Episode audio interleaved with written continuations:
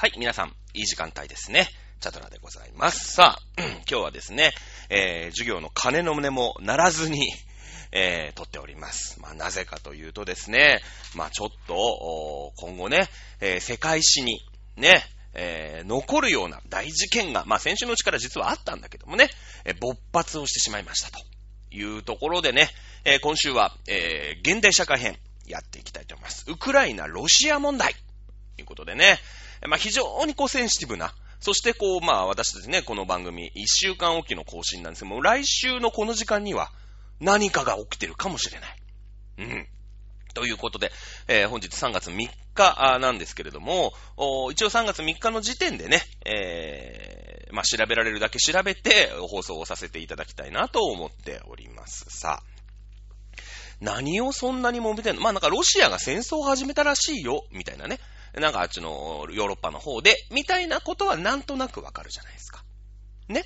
えー、で、まあ、やっぱ結構遠い話、遠い国の話だから、あ、なんか戦争が始まったんだな、みたいな感じなんだけど、そうじゃないんだよ、と。ね、いうことを絡めて言っておきましょう。まあね、まずは、ね、えー、このバックグラウンドをしっかり整頓していかないと、この戦争、どうな、どういう感じなのっていうのが、いまいち分かってこないよね。うん。なので、えー、歴史をね、えー、ちょっとさらっとおさらい、おさらいをしていきましょう。まあ、もともとは、えー、1月の真ん中ぐらいかな、えー、今年の1月の真ん中ぐらいに、その、ロシア、ね、えー、ロシア軍、まあ、大体13万から15万と言われてます。これが、ウクライナという国、まあ、国、国境線してるんですけれども、ウクライナという国の国境に、軍をね、動かして、演習をしたよっていうのが、あだいたい1月の、まあ、真ん中から末ぐらいの状況なんですね。まあ、2月ぐらいの状況なんですね。で、えー、まあ、それに対してね、ウクライナもさ、だって怖いじゃないですか。ね、あの、軍隊がさ、ロシアの軍隊がね、えー、今まで隣の国だったのにさ、いきなり国境付近にね、軍隊行ってきたら、え、何、おいつ攻めてくんの？みたいな感じになるんで、まあ、ウクライナ軍も国境付近にね、えー、軍隊を派遣して、まあ、睨み合ってるっていうのが続、続いたんですよ。うん。で、これはなんでつ、ね、こんな軍隊のね、睨み合いが、まあ、あったのかと。いうことになると、これは第二次世界大戦の後の話になってくるんだよね。うん。NATO、よくテレビで聞きませんか？ね、NATO って言われて何なの？えー、北大西洋条約機構、まあ、あと、ノースアトランティックトリーティーオーガニゼーションになるのかな ?NATO ってね、この略なんですけども、あの、昔ね、ロシアってのはさ、ソ連っていう国があったじゃないですか。ソ連っていう国があったんですよね。まあ実はこのウクライナとロシアって、ウクライナもソ連の一部だったの。まあロシアはその、うん、ソ連のね、まあ、ほぼほぼ親玉みたいなもんで、ウクライナも実はソ連なの。ソ連なのね。で、えー、ソ連とアメリカがさ、冷戦って言ってバチバチやってたじゃないですか。だから、ウクライナね、実はソ連、ソ連の仲間、ソ連の仲間っていうか、ソ連なのね。そもそも。うん。で、えー、NATO ってさ、そのソ、ソビエトっていうのがおっかなすぎるから、その西ヨーロッパの国ね、イタリアとかさ、イギリスとかさ、フランスとかドイツとかあるじゃないですか。で、あんぱいね、おっかねえから、やっぱまとまって、ね、まとまって、えー、そのまとまった国、えー、軍事同盟だから、どっかの国がやられたら、全員でボコしに行くぞって。ね。だからロシア攻め、ソ連攻めてくんじゃないよっていう、う軍事同盟なの。軍事同盟ね。うん。で、それに対抗して、ソ連は、ワルシャワ条約機構。ね。ワルシャワトリーティーオーガニゼーションでいいのかな ?WTO って略すのかな？ね、えー、ワルシャワ条約機構っていうのを、ソビエト。ね、えー、もちろんこれにはウクライナ入ってます。だってこれウクライナはソ連だったんだから。一個の国だったの。ロシアとウクライナ一つの国だったの。だけど、ソビエトってのはさ、その連邦国家でしょ？ソビエト連邦、ソ連の連だよね。なので、その、ウクライナはさ、ウクライナで その、ウクライナ地方で通用する、ウクライナ地域で通用する法律とか、っていうのが結構自由に決められる。まあ自由というかね。まあソビエトの監視のもと、その全体の、全体感はさ、やっぱりまとまんなくちゃいけないんだけれども、その中だったら結構自由に決められる。まあこれアメリカもそうで、アメリカも合衆国でしょ州がこう集まって一つの国になってるんで、例えば、うーん、えー、なんだろうな、成人が何歳からですかとかさ、あと、大麻吸っていいか悪いかとか、えー、中絶ね、人、あの、妊娠して子供を下ろしちゃう。中絶がじゃあ、あ認められてる、認められない。同性婚が認められてる、認められてないとか。日本ってさ、別に北海道から沖縄まで一つの法律じゃないですか。ね、沖縄だったら、なんか泡盛は14歳から飲んでいいとかさ、そういうのないでしょ？一応ね、ないじゃないですか。ね。なんですけど、あの、ウクライナはウクライナで一つの、まあ、国みたいな感じで行政機関とか、立法機関とかっていうのがありますよ。で、それ、ロシアはロシアでありますよ。で、それがまとまったのが、あソビエト連邦っていう、こういう考え方ね。ね。で、えー、ソビエトを中心として、で、ソビエトの周りの国、ね、東ヨーロッパって言われた国、えー、まあ、ポーランドとかさ、チェコとかさ、ああいうところね、えー、の国とかもまとまっていいかつって。ね、なんか NATO がまとまってんだけど、俺らは俺らで軍団作ろうぜ、つって。ね、俺らは俺らで軍団作って、その中に加盟してる国が一個でも向こうからやられ、手出されたら、もう親玉ロシアも担ぎ、親玉ソ連も引っ張り出してきて、全員でボコすぞって言って、もう軍団と軍団が睨み合ってた。ね。これがあの、まあ、冷戦っていう状態なんだけれども、まあ、ソビエト連邦が、まあ、崩壊したよね。うん。そのソビエトって言ってさ、一つの国、ね、例えばウクライナとか、ベラルーシとか、ロシアっていうのをまとめて一つの国だったっていう風に言ってたんだけど、それが崩壊して、もうもういい、無理です、無理ですと。うん、もう抑え聞きません。もう経済もボロボロですと。ね、えー、1991年でしたっけえっ、と、ソビエト崩壊1991年ですよね。はい。あの、ひどく食い入るソビエト崩壊だと思いますので、1991年だと思います。はい。あれ？ソビエト連邦1900、そうだよね。1991年ですね。はい。えー、ですけれども、うん、が崩壊しました。当然、その軍事同盟っていうのもさ、ね、えー、ソ連が主導していったんだから、これ解体されたんですね。解体されたんです。じゃあ、ね、えー、それに 対抗して、えー、NATO も解体したかっていうと、解体しませんでした。うん。なぜかっていうと、やっぱソ連から崩壊したとはいえ、だからウクライナはウクライナで独立しました、ベラルーシはベラルーシで独立しましたとかってなっても、うん、ロシアっていう国が、まあ、おおよそソビエトっていう体制を引き継いだわけだよね。うん。これには核兵器も含まれてるんですね。核兵器も含まれてるんです。で、えー、ソビエトっていう国が、あ例えば国連の安全、えー、保障をん？安全保障理事会かな？あの、5大国になってるんだけれども、その地位とかも、ロシアがなぜか引き継いだの？これもちょっとズルみたいなもんなんだけど、はっきり言ってね。もう国が変わっちゃったんだから、ね、ソ連でも何でもないんだから、ロシアはロシアでただの国になればよかったんだけど、なんかうまいことやってロシアが引き継いだの。それはやっぱり核兵器を持ってたからなの。ね？やっぱりさ、その核兵器を持ってる国って、うん、やっぱおっかないじゃないですか。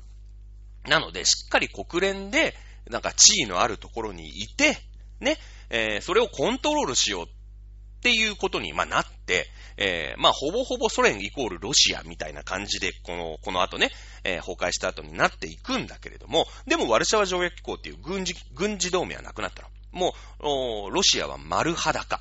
丸裸。もうだから、仲間うちで、なんか、ね、えー、仲間内の国が行って、ぼこされたら、なんか守ってくれるよとかさ。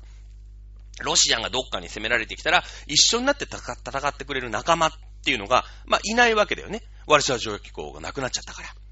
うん。で、えー、そうだなで、NATO、その西ヨーロッパ、まあもう西って言わなくなっちゃうんだよね。東と西とかの冷戦も終わっちゃったから、どうやったって西の方が経済的に成功してるんですよ。ね？だってその経済がもうなり、な、立ち行かなくなったから、あソビエトってのは崩壊したわけでしょ。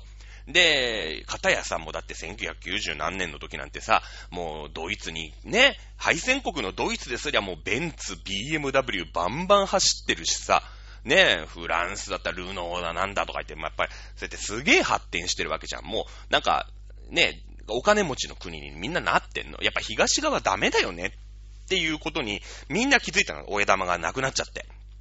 で、そのソビエトから、まあ、ソビエトの時に、一緒にね、ロシアとかと一緒で、ソビエトだった国もそうだし、その、ソビエトには入ってないんだけど、ソビエトに従ってた国ってあるんだよ。ポーランドみたいなね。ポーランドってのはドイツとさ、ソビエトの真ん中にある国なんだけど、ね、えー、ポーランドなんかはもう全然、えー、ソビエトの味方だったわけ。ね、ワルシャワ条約機構にも入ったの。で、だけどワルシャワ条約機構なくなっちゃいました。でもさ、一つの国として、どっかに軍事同盟を持ってないと、不安じゃない？なんか。よそのどっかの国がさ、攻めてきた時に、自分一人で守れない。ね、今まではワルシャワ条約機構がありましたから、どっかの国が攻めてきても、ね、えー、その、ソビエトの親玉さんも含めて、いろんなところが、ご、が、ね、えー、力を合わせて自分の国守ってくれるって、これ安心感あるじゃない。だけど、ワルシャワ条約機構だけなくなっちゃったから、万が一にもどっかに攻められてきた時に、ね、自分たちの国だけで何とかしなくちゃいけないよっていうことになって、じゃあ、もうもう、NATO さんに守っていただきましょうって言って、まあ、あの、ロシアからすれば裏切りみたいなもんでね、えー、ワルシャワ条約機構の仲間だったやつとか、ソビエトでもともと一緒の国だったやつとかが、どんどん NATO に入っていくんですよ。NATO に入ってくる。ね。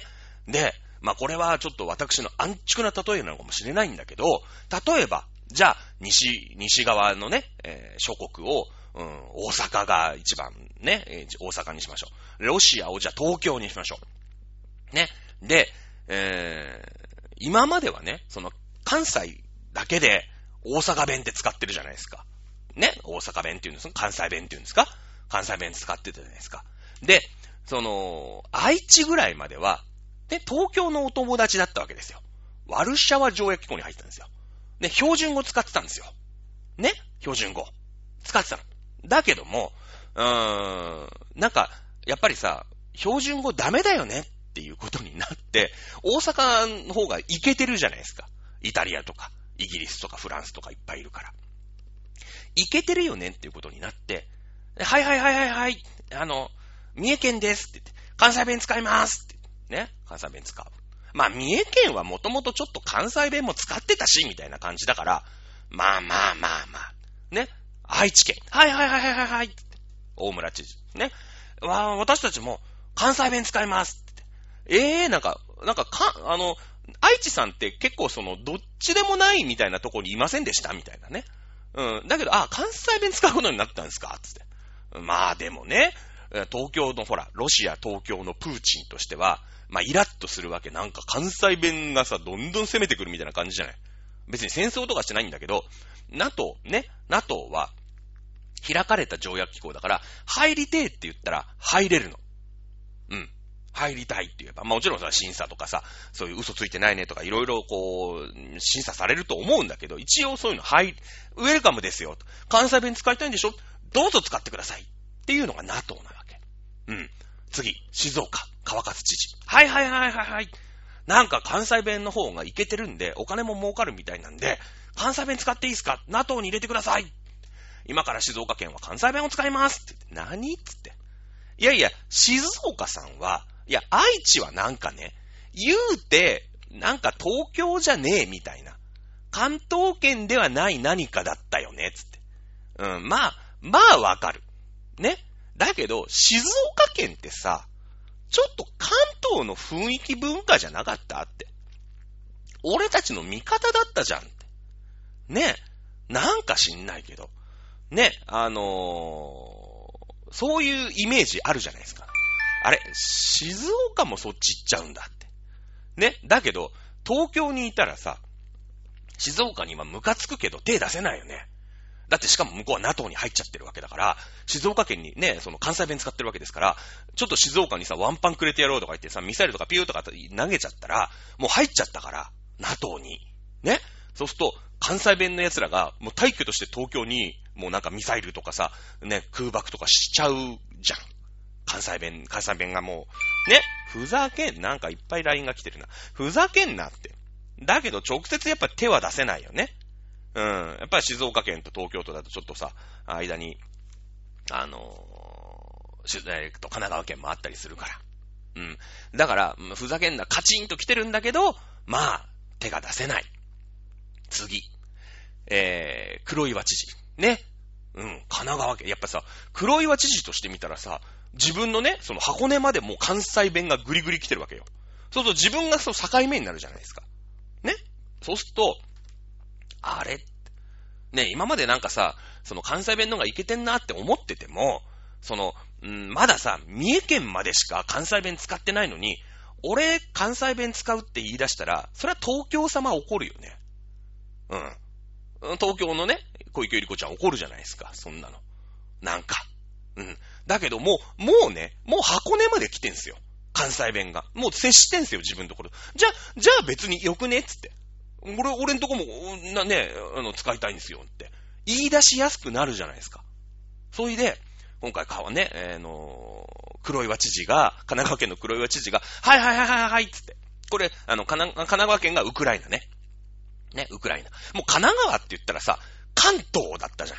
か、全然関東地域じゃないですか。関東一都六県みたいな。ここがソ連なのね。ソ連。関東地域はソ連。だ東京都もいる、神奈川県もいる、千葉県もいる、うーん、茨城がいて、群馬がいて、栃木がいて、大丈夫？全部言えた？いいかな？抜けてないかな？はい、埼玉かな？がいて、これがロ、これがソビエト。ね。神奈川県はさ、元ソビエトなの。ウクライナは元ソビエトなんだよ。ね？一個の、一個の国だったの。一個の国。関東で一個のソ連っていう国だったの。だけど、そんな中さ、神奈川県が、はいはいはいはいはいって言って、俺もね、関西弁使いたいんですよねって言い出したの、今回、ウクライナが。いやいや、で、もう、もうその東京都のね、そのロシア東京都は、ふざ、ま、マジふざけんなと。いや、お前は、だってソ連だったじゃんって。ね。静岡県は、まあ、ポーランドのことなんだけど、いや、まあ、確かにね、俺らよりの国だったよ。ね、俺らよりの国、ね、かん、あの、標準語使う国なんだけれども、まあ、でもね、違う国だから、違う国だから、まあ、向こう行っちゃうっていうのも、まあまあ、ね、まあ、まあ、イラッとするけど、まあ、川勝平太の言うこともわかんないで、まあ、これ、静岡県知事ね。わかんないでもないと。うん。で、ウクライナ、神奈川県がね、すいません、あの、NATO に入るのをちょっと検討しますわ、と。うん。やっぱ、やっぱりヨーロッパと仲良くする方が、まあ、経済もうまいこといきそうだし、ね、えー、軍事的にも、やっぱうまいこといきそうじゃないですか、つって。言い出したの、今回。ウクライナが。で、そしたら、いやいやいやいや、お前ら、お前な、と。お前関東で昔な、一個の国だったやんけ、と。ソ連っていう。全部でな、茨城県も、千葉県も埼玉県も東京都もお前神奈川県も、みんなまとめて一個の国だったのに、関西弁使い出し、使いたいって言ったら何事やお前と。もう激怒してんの。ロシアは。東京都が。ね。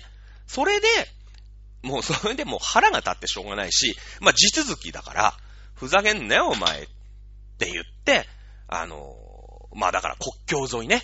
ウクライナとロシアの国境沿い、まあ今で東京都と神奈川県のね、例え話で言うと、多摩川沿いにね、えー、東京都の軍隊をわーって並べるわけよ。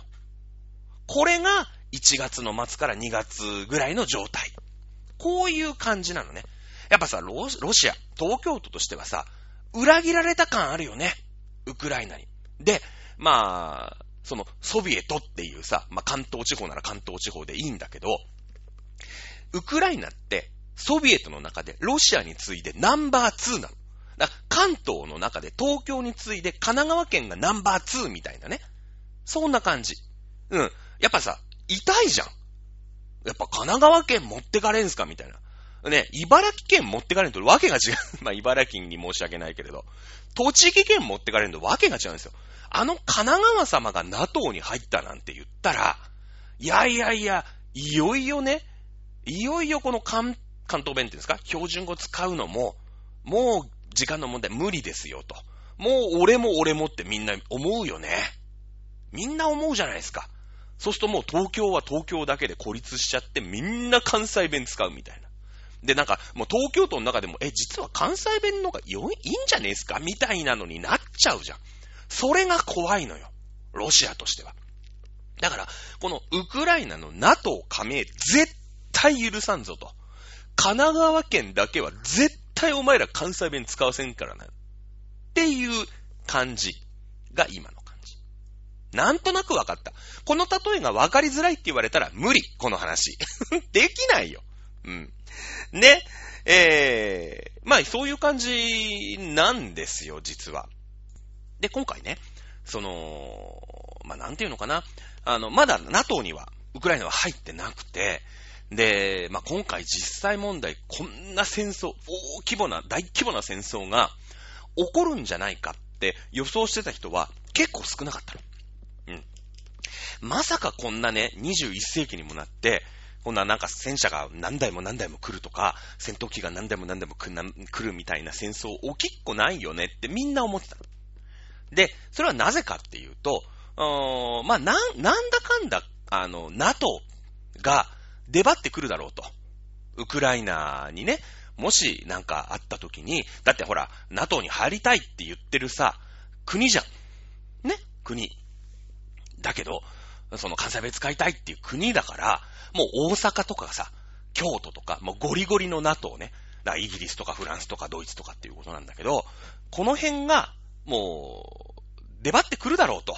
もし、万が一東京がね、あのー、超えて、多摩川を越えて、もう川崎に一歩でも入ったら、ね、あのー、大阪とか京都とかさ、奈良とかさ、あのゴリゴリの兵庫とかさ、あの辺が、もう、みん、ね、タコ殴りにしてくる、東京都をタコ殴りにするんじゃないかっていうので、まさかそんなことをロシアがする、しないだろうと、思ってたのね。みんな思ってた。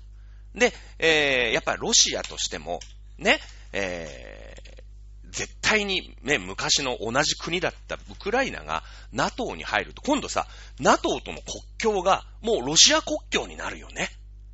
なのでもう次はさ、もう NATO はこっち攻めてくるんじゃないかという意識って絶対あると思う。ね、あるんですよ。ね、なので絶対許さない。で、この戦争、まあ、睨み合ってるだけで終わるのか、ウクライナが、あ、すいません、すいません、すいません。やっぱその、ちょっと多摩川とかに、あの、多摩川沿いとかにね、えー、戦車とか来ちゃうんで、いやいや、ほんと、ほんとそういう感じじゃなかったんですけど、いや、いいす、いいす。僕もね、もうな、NATO 入んないです。あの、関西弁使うとかもう言わないんで、ちょっと戦車引っ込めてもらえます？ね？言われて、まあ、ロシアの方もさ、そうなの ?NATO 入らないの？約束できる？って。NATO 入んないんでしょ？ね？いや、そうするとほら、NATO と接しなくて済むじゃない？ウクライナがいてくれれば。で、神奈川県がいてくれればさ、静岡までは関西弁使ってんだけど、うーん、その神奈川県で止めてくれるよね。か、あの、関西弁の、うーなんての、こう、影響力みたいなの。ね、干渉自体が欲しいんですよ。どっちつかずのやつが欲しいの。ね。やっぱ NATO とバリ、こう、国境接したくないんですよ、ロシアって。うん。なので、絶対許さないんだけど、うん、で、それで、えー、ウクライナが NATO に加盟するっていうのを検討するのを、もう白紙にしますと。いや、使わない、使わない。大阪弁使わないから。ちょっと戦車下げてって言って、何も起きずにロシアがあ戦車を引っ込めるっていう風に結構みんな思ってた。これが1個目。1個目になんなかったんだよ。最悪の時代になっちゃったんだよ。完全な、あの、戦争になっちゃったんだけど。2個目。確かに戦争は起きるんだけど、ね。あの、例えばよ。まあ、神奈川県の中にもさ、例えば川崎市、一番この東京より、ね。いや、なんだろう、今だと飛ぶ鳥も落とす勢いのさ、例えば、武蔵小杉タワーマンションバンバンバーンって立ってたりとか、もうちょっと行けば田園調布じゃないですか。ね川崎。川崎市ですよ。ね。で、やっぱ川崎市に住んでるやつって、いやいやいや、なんかもうちょっと横浜とか違う。私たちなんか、この横浜よりも全然あの、うーん、なんか東京寄りだし、みたいな。やっぱ今さ、武蔵小杉とかあるじゃないですか、みたいな。もう武蔵小杉なんてほぼ田園調布だし、みたいな感じするじゃん、今も。なんか。ね？川崎の人って。いやいや、あの、どこ住んでんの？みたいな。あの、ああ、横浜ね。違う違う、川崎です、みたいな。そういう感じするじゃないですか。ね、えー、神奈川県とか、うい、そんな、そういうとこと一緒にしないで、僕ら川崎だから、みたいなね。そういう感じあるじゃないですか。で、これはウクライナにもあって、一番ロシアに近いとこに、えー、ルガンスク州っていうのと、ドネツク州っていうのがあって、こいつらは結構東京ずらすんの。ね、ロシア面すんの。で、まあ、もともとやっぱ地形的にも近いから、そのロシア系の住民とかが住んでる。だってさ、武蔵小杉にね、住んでる人は、わざわざ横浜に買い物に行く？行かないよね。行かないじゃないですか。ね。武蔵小杉に住んでる人はさ、東京に買い物、渋谷とかに買い物に行くじゃないですか。いや、そういう、ほら、交流が大きいわけよ。で、なんかちょっと、あの、なんか、横浜より都会ですけど何か、みたいな感じ、ちょっとそういう感じするじゃない？川崎に住んでる人って。ね？なんか、そんな感じするよね。うん。そういう州があるの。あの、ウクライナにも。で、これはルガンスク州っていうのと、うん、ドネツク州っていうのがあって、これを2月の22日だったかな、えー、ロシアが、ね、えー、これを独立国として承認するの、勝手に。これはどういうことかっていうと、今から川崎は、よえー、神奈川県から独立をして、川崎県にしますからね。東京都の小池百合子がいきなり言い出したみたいな感じ。うん。そうするとさ、もう、その川崎市は、あ、川崎県になってるから、一つの国だよね。で、もういい、わかったわかった。もうウクライナが NATO に加盟するとかなんとかなんとか言ってんだったら、もう勝手にすれば、みたいな。うん。その代わり、この川崎県だけは、もう俺らの、もう子飼い。ね。えー、もう、もう小池百合子の弟子みたいな人が県知事になって、ここでまず守れるよね。これ干渉地帯になるじゃないですか。独立国だったら。ね。その、どんどんどんどんさ、ね、えー、関西弁を使う県が増えてくるんだけど、この川崎県をね、東京都が作ることによって、川崎県は関西弁使えないわけですよ。絶対使わせない。絶対使わせない。だって、その、東京都が後ろ盾になって川崎は独立県になったんだから。そうだよね。そしたらさ、こう、NATO のね、ぐいぐい来る関西弁の脅威とさ、接しなくていいよね、東京都は。川崎県がいるから。ね？そういうのをしたの。で、えー、2個目のオプションとしては、この川崎県をもう独立承認しなさいと。ね、あの、神奈川県としても、神奈川県は認めてないんだよ。東京都が勝手にさ、川崎を県としますって言ってるだけなんだから、認めてないんだけど、いやいや、そこ神奈川県ですって言ってんだけど、あの、もう軍隊の力で睨みを聞かせて、ねえ、つって。あの、お前ら NATO に入りたいとか言ってっけど、ちょっと NATO とは国境を接したくないから、川崎市は、もう川崎県でいいよねって。うん。川崎県っていうのがここの間に作ってくれたら、まあまあ、その、俺らの仲間として、ね、えー、作ってくれたら、もうお前ら好きにしろよ、もう知らねえよって。いうところでさ、ね、かあの、神奈川県としては、ああ、まあそうかと。いや、川崎もね、いろんな工場もあるし、まあ税金とかも住んでる人も多いしさ、税金とかもいっぱいあるから、やっぱ痛いよ。痛いけど、ロシアと接し、ね、接しながら NATO に入るってなると、やいのやいの言われるじゃない。一番こう接してるから。ね。だから、その、まだ川崎県と接してる分には、ロシアと直に接してるわけじゃないじゃないですか。なので、まあね、川崎もなんか独立させんの嫌なんだけど、もうロシアもうっせえし、でも NATO に入んないともう経済もね、立ち行かないし、軍事、ね、軍事同盟組んどかないと何があったら、でもほら、やっとけば、ね、NATO にもう入れるわけ。そしたら今度さ、ね、その、万が一、万万が一ロシアが来たりとか、ね、その、独立承認した川崎県をね、が攻めてきたりしても、こう NATO にいますから。ね、もう大阪、奈良、兵庫、京都、こいつらが倒してくれるよね。軍事同盟だから。これ約束事だから。じゃあそうかと。まあまあね、しゃあねえかって言って、このルガンスク州とドネツク州を、おまあ独立承認を追認することで、えー、手打ちにするっていうのが2個目の感じ。ね。えー、でした。で、3個目がもう完全に、えー、お前らいいかつって、もうあの、大阪、大阪弁使うなんて全くもって許さないからねって言って、えー、ロシアが攻めてくる。ね、東京が多摩川を越えて、えー、軍隊をね、その川崎に入れてくる、みたいな、うん、感じ。で、4個目はもう完全なガチの戦争。完全なガチなんですよ。その、なんていうの、その川崎ぐらいで収めとけば、川崎をね、うーん、もう軍事的に支配した段階で、もうロシア、ロシア軍とかがいてさ、もう、もう住民にも何も言わせないし、その川崎市役所とかさ、えー、タワーマンションとかさ、武蔵小杉駅とかさ、ね、そういうところをこう、占拠しちゃって、もう実質ロシアのものみたいにして、いいねって。もうここはロシアの、あの、傀儡政権として、えー、川崎県にしますって言い張ったらもうさ、何も言えないじゃん、ウクライナは。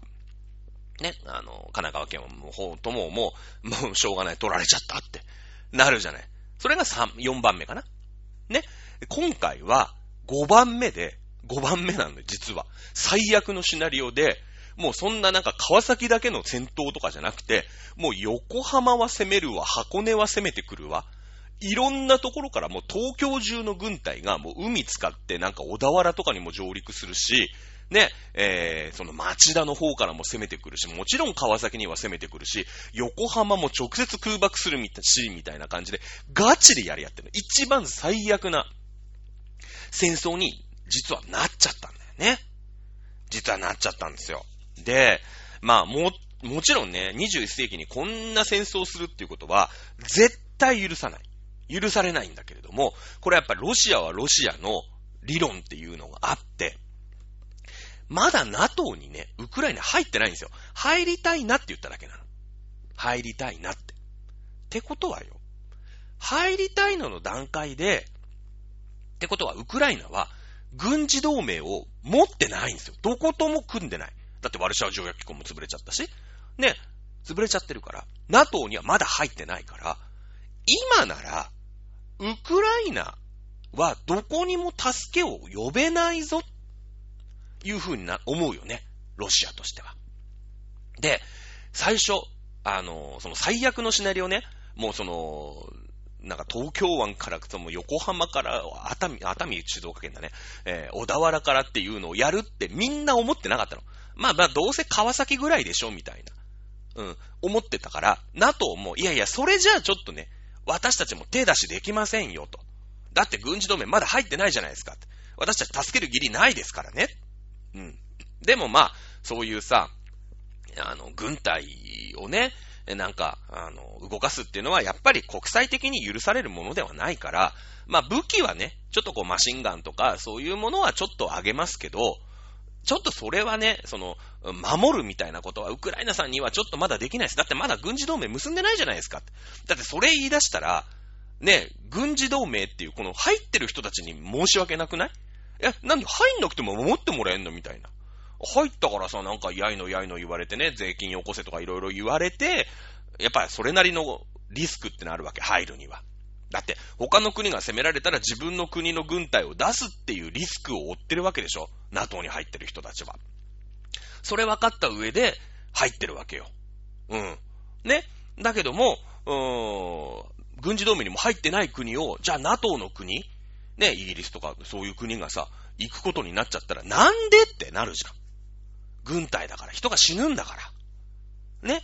なので NATO は、ロシアが川崎に攻めてきたときに、えー、あの、NATO としてはちょっと手出しできませんっていうのを早々に言ったんですよ。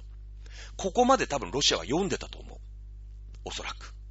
おそらくだけど、うーん、なんていうのかな。その川崎ぐらいの話だったら、もうあと東京とか、ね、神奈川県の話でしょその川崎どうすんのかみたいなのは。うん。なの、NATO はまだね、その関西弁使いたいって言ってるだけで、まだ関西弁使いますって言ってないから、その関西としてはちょっと、東京と神奈川の問題なんで、ちょっとそっちでお願いしますわって言うしかないんだ。言うしかないんだ。ね。だけど、今回、その、東京湾が東京から全面侵攻してきた。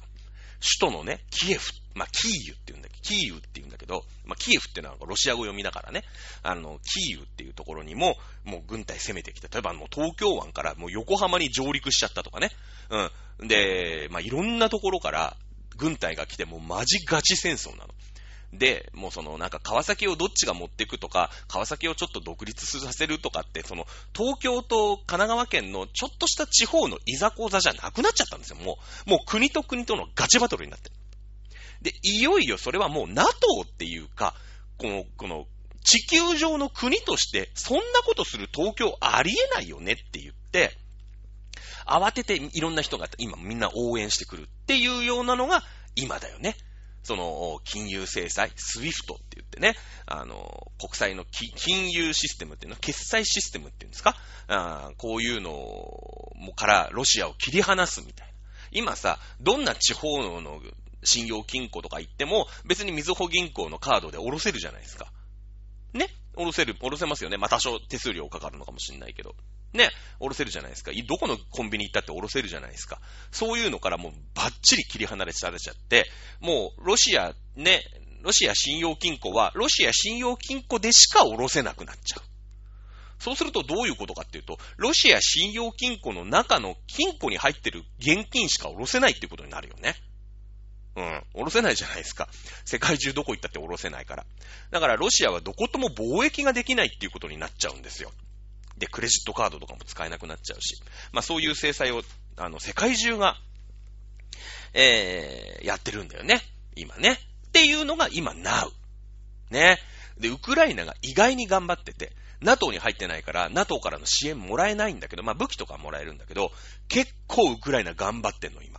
で、ロシアとしては本当にもう3日とか4日とか、まあ長くて1週間ぐらいで、もうロシアをか、ウクライナを降参させて、で、どうするみたいな停戦協議して、じゃあ、ルガンスク州と、なんとか州ね、えー、ドネツク州とルガンスク州を独立承認するっていうのか、NATO をね、入るのをもう、もう絶対許しませんよ。はい、わかりましたっていうふうに署名させるのか、もうなんか、ロシアに取り込んじゃうとかね。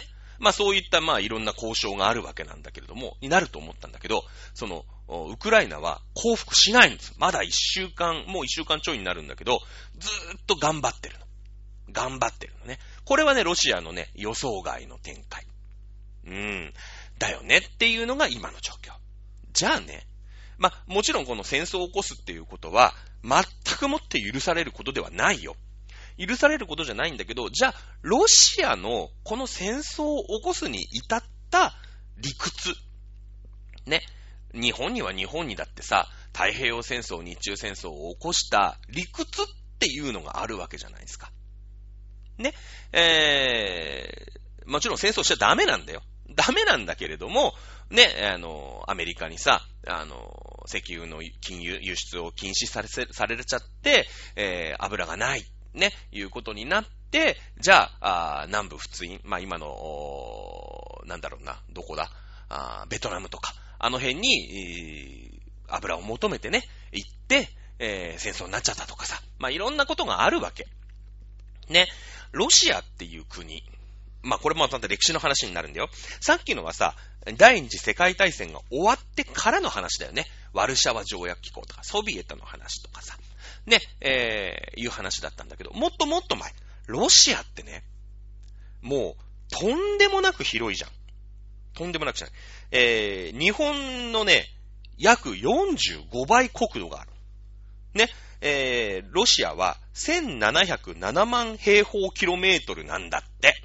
日本はね、37.8万キロ、37.8万平方キロメートルなんだって。日本のね、45倍なの。で、えー、人口はね、日本よりちょっと多い。1億4000万ぐらい。今日本って1億2000万人ぐらいでしょ？なので、そうね。イメージとしてどどういう、どういうぐらいですかね？まあ、そうね。サッカー場、サッカー、あるよね？日産スタジアムとかさ。ね、えー、なんだろう。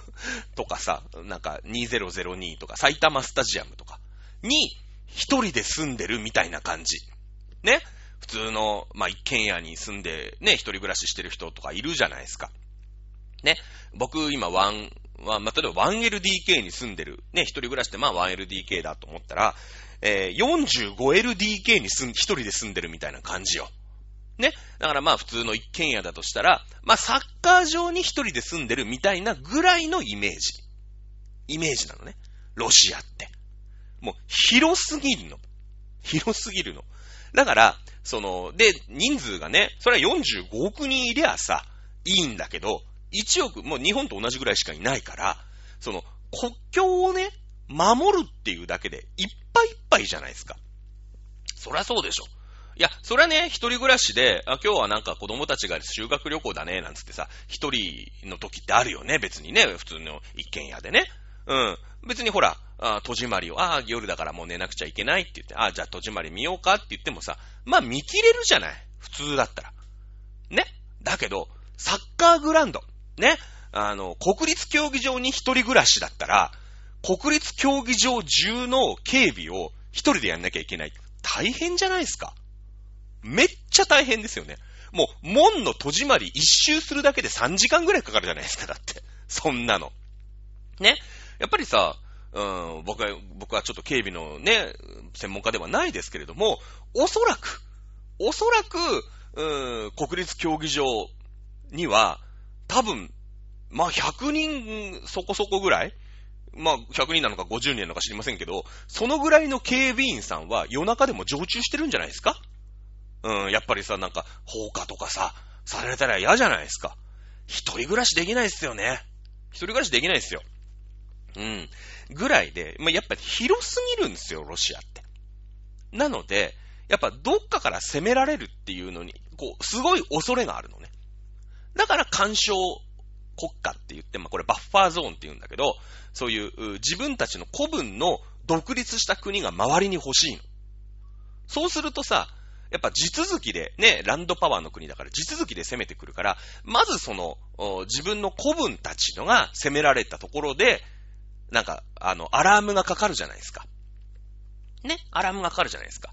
ね、えー、っていうのが、ロシアがもう潜在的に持ってる、この地理的な恐れ、ね、広すぎんすよ。で、ロシアの歴史、まあ、さっきは第二次世界大戦後の歴史なんだけれども、海外、外国から攻められるよっていうトラウマがずっとあるの。うん。で、ロシアっていうのは今はもうすげえ凶暴でさ、ロシアが戦争してるってみんな思ってるんじゃない？ロシアが凶暴でロシア何考えてんだってみんな思ってるんだけど、今の戦争はね、ロシア人からしてみたら、あの、この戦争はロシアが悪いって思ってる人は結構少数なの。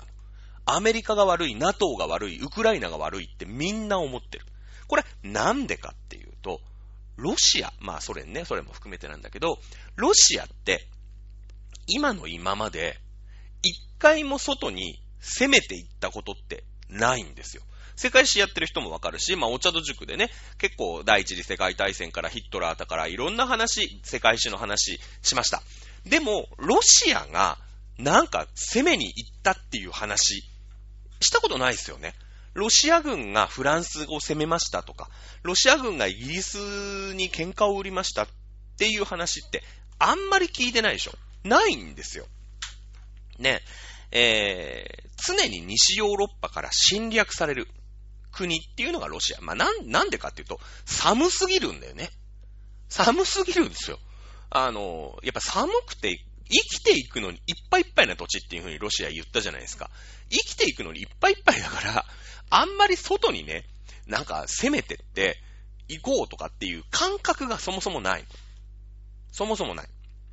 で、これもう歴史をね、うんと振り返ると1812年、フランス、ナポレオンのロシア侵攻。ね、ロシアにフランスのナポレオンの軍が攻めてきた。攻めてきた。モスクワはね、あえなく陥落しました。もう、もうナポレオンって戦争の天才ですよ。戦争の天才。ね。えー、で、焼け落ちちゃう。モスクワが。ね。まあ、あのー、当時の首都。ね。ロシアの首都は、あの、サンクトペテルブルグっていう、まあ、その後、えー、っと、ペトログラードとかレニングラードって呼ばれるところでね、実はあのフランスの方に近い方だったんだけど、モスクワって言ってちょっと内陸の方に攻めてきたの。ロ、あの、ナポレオンが。うん。で、あの、べっこべこにやられちゃったんだけど、あの、モスクワをね、燃やしすぎちゃって、火を放って。まあこれ、あの、逃げる、モスクワのね、ロシア軍が火をつけたとも言われてて、で、もう攻めてくる方も当然火とかつけるじゃないですか。で、モスクワで、その、食料とか水とかを補給するつもりだったのね、ナポレオンは。だけど、燃やし尽くしちゃって、こう味方のね、あの逃げるやつも衝動作戦って言って、もう全部逃げる前に全部燃やしちゃうの。もう、撤退するときにね。街に火を放って、ナポレオンが来た時には、もう火つけるぞって言って来るんだけど、もうその時にはもう灰しかないみたいな感じで、まあナポレオンはね、あの、モスクワまで遠征してきたんだけど、片道の補給しか用意してこなかったから、あとはモスクワを攻めて、モスクワから食料を分取って、で帰ればいいと思ってたから、あのー、モスクワに着いた時点で、もう街がね、もう焼け野原になっちゃって、何も奪うことができなかったんで、まあそういう時代だからさ。ね、えー、ナポレオンはもう帰るしかないって言って、まあ帰っていったっていう、まあそういう戦争を経験してるんですよ。ね、えー、なのね。うん。だからもうフランスに攻められてっていう苦い記憶がある。で、その次。1914年。1914年って言ったら第一次世界大戦だよね。この時は、えー、と、三国協商で、フランス、イギリス、ロシアってのは仲間だったよね。これ、第一次世界大戦の時やりましたよね。三国協商ってやったじゃないですか。そしたら、えー、ドイツと、ね、えー、オーストリア、ハンガリー帝国っていうのが、まあ仲良かったんだけど、その、よくわかんない戦争に巻き込まれたんですよ、ロシア。ね、そのセルビア人がさ、オーストリアの皇太子バーンって撃っちゃってセルビア事件ってのが起きました。で、その時はさ、同盟同盟があったでしょ？で、なんかその、なんだろう、セルビアがね、戦争になっちゃった。だって、暗殺されちゃったんだから。そしたらその同盟国のドイツが、戦争に参加せざるを得なくなりました。そうすると、ドイツと対対立してたフランスとロシアもなんか戦争に巻き込まれちゃってね、イギリスとも。で、独ソ戦ってのが始まるんですよ。もう関係ないわけ。で、セルビアとオーストリアの話じゃん、もともとは。だけど、もうよくわかんないけど、同盟組んでるから、さっきの軍事同盟を組んでるから、一緒に戦わなきゃいけないわけ。で、よくわかんないけど、当事者ないドイツ対ロシアっていうのが出てきて、でもドイツって大国でしょ？で、ロシアもでかいじゃないですか。もうここでそのね、オーストリアと、そのセルビアの中の、その、ごちゃっとした、ちょっとした小競り合いが、もう、大国同士の戦いになっちゃって、なんでこんなことやってんだと。ね、いうことになって、で、すげえ戦争になっちゃった。な、なんで戦争してんだろうなって思いながらもすげえ死者とか出てんの。で、この後はもう皆さんやりましたよね、ロシア革命の時。ね、えー、どんどんどんどん、うーん、国民が、ロシアのね、国民が貧しくなって戦争をやめてくれ、戦争をやめてくれって言うんだけど、政府が変わるたんびに、でもね、裏切れない。あのー、フランスとか、ね、同盟、約束だから。一緒になって戦うよって約束だから、これ保護にできないって言って、ずーっと戦争をやってた。その結果何が起きたかっていうと、ロシア革命が起きるわけですよね。もういよいよ無理だ。ね、メンシェビキ、ボルシェビキの話しましたよね。やっぱりさ、社会主義のメンシェビキが最初になったんだけど、メンシェビキってのはちょっと腰が引けてるから、でも戦争はやめられない。じゃあ、もっともっと過激なボルシェビキ、もう暴力革命をしたっていいから、暴力何でもいいから国の体制変えて、ね、革命を起こすぞっていうボルシェビキが政権を取って、ね、やっと第一次世界大戦から抜けることができたわけ。革命が起きて。ね。ただし、革命が起きたからって平和が訪れるわけじゃないんだわ。革命には常に痛みが伴うよね。革命をやり届けるんだ。特にボルシェビキなんていうのは、暴力、軍隊を使ってでも、この革命を成し遂げるんだっていう勢力でしょ。で、もちろん、革命ってのはさ、ね、何かしらやっぱり、それに抵抗する、元々の偉い奴らってのがいるわけ。これで、ロシアで内戦が始まっちゃうわけ。ね、ロシア革命ってのは1917年ですよね。えー、あ、ソビエト誕生ね。ロシア革命1917年なんですけれども、で、えー、その翌年1918年には実は第一次世界大戦っていうのは終了するんですね。終了するんです。だから、あのー、革命なんかやらないで、あとね、半年、あと8ヶ月ぐらい、えー、ロシアの人たちが頑張って革命やらなかったらよかったんだよ。その後。ね、えー、その革命を推し進め、進めようという、これ赤軍って言うんだけどね、赤い軍と書いて赤軍。で、えー、その赤軍を抑え込もうっていうね、えー、元々の軍隊。これを白軍って言うんだけど、これ、ロシアで悲惨な内戦が始まります。これ実は1917年から終わるの1922年なんです。もうとっくに第一次世界大戦終わってるんですね。第一次世界大戦そのまま言ってれば第一次世界大戦自体終わったんですね。だけど、もう戦争やだやだ、ほら、住みづらく寒づら、寒いからさ。ね、もう国民が飢えて飢えて、もうどうしようもない、戦争やめろ、戦争やめろ、戦争やめろ、でもやめない、でもやめない、でもやめない、ふざけんなって言って革命が起きた。革命起きた後、革命だやったーっていう人たちと、革命ふざけんなそんなの許さねえっていう奴らで、もうソ連の中の戦争が始まっちゃった。ね。だってさ、その革命って言ったって、ね、ソ連が初めてしたくてやった戦争で国が貧乏になって革命やったんだなら、まあ許されるよ。ね。まあ許すってか自業自得じゃないですか。だけど、その、よそのね、なんかセルビア対オーストリアみたいな国の戦争に巻き込まれて、どんどん国が貧乏になって、で、えー、内戦が起きる。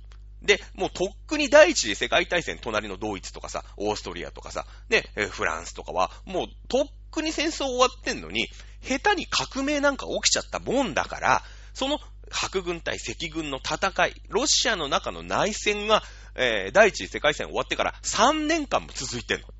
で、もう戦争をやめてくれって言って、えー、革命を起こしたのに、それを、その、その革命をやり遂げる人たちと、その革命を抑え続ける人たちで、ロシアの中で3年戦争が、あの、始まっちゃってね。もう、もう、矛盾に矛盾をつ、もう、国民としてはふざけんなと。もういいんだ、そんなのはと。とにかく、戦うのをやめろって言ってんだけど、そういうことになっちゃうわけね。の、あの、一次世界大戦は1918年に終わるんだけど、そっから3年もね、やらなきゃいい、こう、内戦をやってるわけですよ。で、まあ、一応ソ連っていう国ができました。ね、えー、ソ連っていう国ができたんだけれども、今度、ね、えー、世界、第二次世界大戦でね、これもドイツ、まあ、ヒットラーが出てきてさ、ね、ヒットラーが出てきて、そのポーランドっていうのを、そのポーランドっていうのも重要なんだよ。ね、ドイツとソビエトの間にあって、干渉地帯だったの。ね、どっち、どっちつかずというかさ、まあ、あさっきで言う神奈川県みたいなもんだよね。静岡までがドイツ。で、ロシア、東京って神奈川県だったんだけど、あの、ドイツがヒットラーがさ、勝手に、あの、ポーランドを分割して、これ俺のものってやっちゃったそしたらもうさ、ベタベタに近づいちゃうでしょ？ドイツと、うん、ソビエトっていうのが、こう、地続きというかさ、接しちゃうじゃないですか。ね。あの、こっからこっちはソ連、こっからこっちはドイツってやっちゃったら、ちょう、ちょうどね、こう、接しちゃうじゃないですか。ね。で、えー、ドイツは、あの、第二次世界大戦の時ありましたよね。防共協定、ありましたよね。日独位防共協定ってのありました。ね。え共産主義をなんとか止めるぞっていうのがナチス。ナチスはもう共産主義者大嫌い。ね、共産主義者とユダヤ人大嫌いだっていうので、あいつらぶちのめすぞって言って国をまとめたのがナチスです。ナチス。ね。で、えー、片やソ連っていうのはもう共産主義の国でしょ共産主義の国だよね。で、もうナチスっていうさ、もうわけのわかんない頭の土地狂った人間。なそあの、ロシア側の見方ね。えー、ナチスって頭の土地狂ったおかしい奴らが暴挙だ暴挙だっつってもうブイブイ攻めてくるわけ。攻めてくる。ね。それをなんとか押し返さなくちゃいけないですよね。でも、凶暴でしょ、そんなさ。ね、ナチスのヒトラーが攻めてくるわけですよ。最初めっちゃめっちゃ押されるんですよ、独ソ戦。ね。で、あのー、第二次世界大戦ね、太平洋戦争で日本人の死者数って300万人ぐらいなの。あのー、なんていうの、焼かれた人とかも含めて、普通の一般人ね、あの B29 から爆弾が、焼夷弾が起きてきて焼かれちゃった人とか、長崎と広島の原爆で死んだ人とかも入れても、まあ250万から300万人ぐらいが日本、亡くなってんのね。で、えー、さっきの赤軍対白軍のね、ロシアの内戦って、どっちが死んでもに、あの、ロシア人換算でしょ？ロシア人カウントになるじゃないですか。これで1000万人ぐらい平気で死んでる。平気で死んでるのね。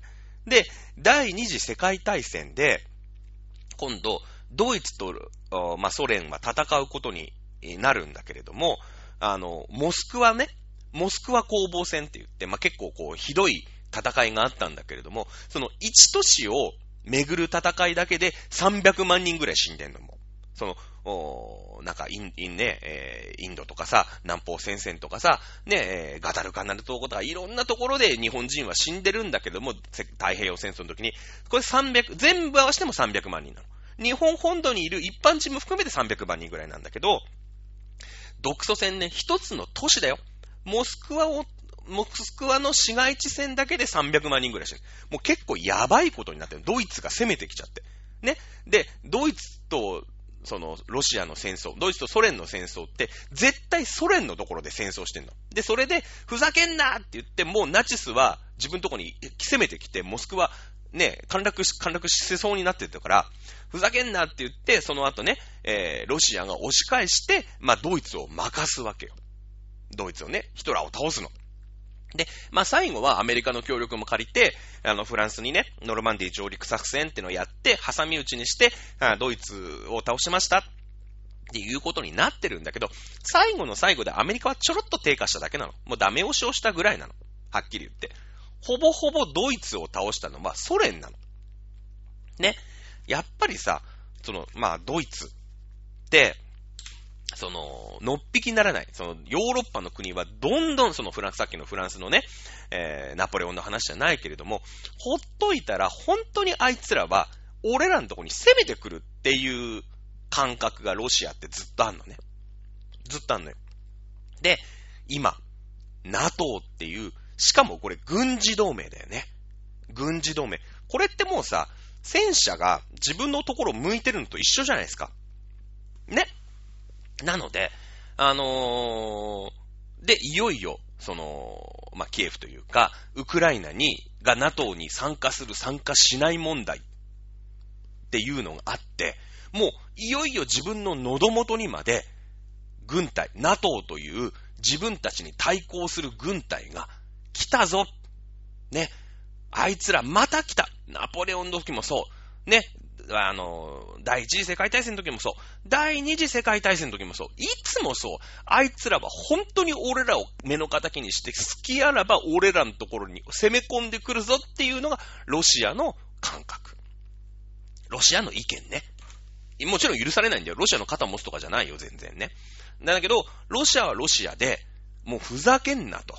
あんな思いは、ね、一度ならず、二度ならず、三度もやられてんだと。もう許さねえ。ね。ふざけんなよっていうのがロシア。で、ここに、えー、ウクライナが、まあ、NATO に加盟するっていうところになって、ふざけんなっていうのが、まあ、ロシアの感覚ではあるよね。うん。ねえ。えー、ということでね、まあ、あまあ、全面戦争を今してるわけなんだけど、まあ、今日はね、このぐらいにしておきます。まあ、また一週間でね、どうなるかわかんない。まあ、本当に明日にも停戦するかもしれないしね。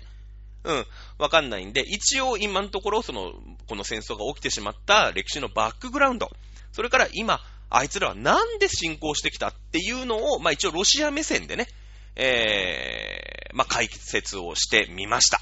な、あこれはナウな感じなんで、来週にはね、どうなってるかさっぱりわかりませんけども、じゃあ、我々、日本として、えー、どう、日本人として、この戦争から何を感じればいいのかっていうのを来週やってみようかなと思っております。ということで、今週の講義以上でございます。それではまた来週お楽しみください。さよなら。